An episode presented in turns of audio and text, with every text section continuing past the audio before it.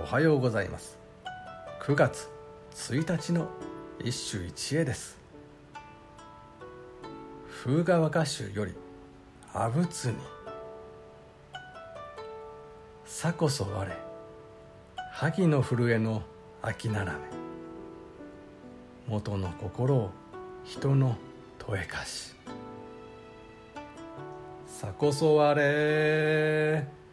萩の震えの秋ならめ元の心を人の問えかし。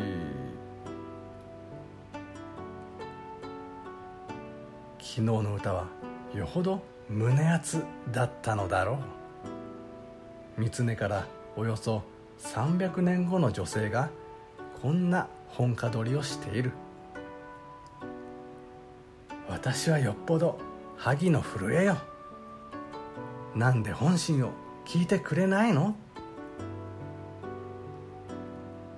取られたのが風雅集というのもあるが指揮下の範疇をはるかに超える激烈な恋歌である。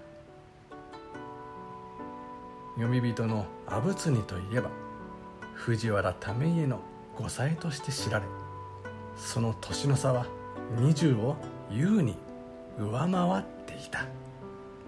しかし今日の歌など見る限り為家はほとんど阿仏に手玉に取られていたことだろう。以上今日も素晴らしい歌に出会いました。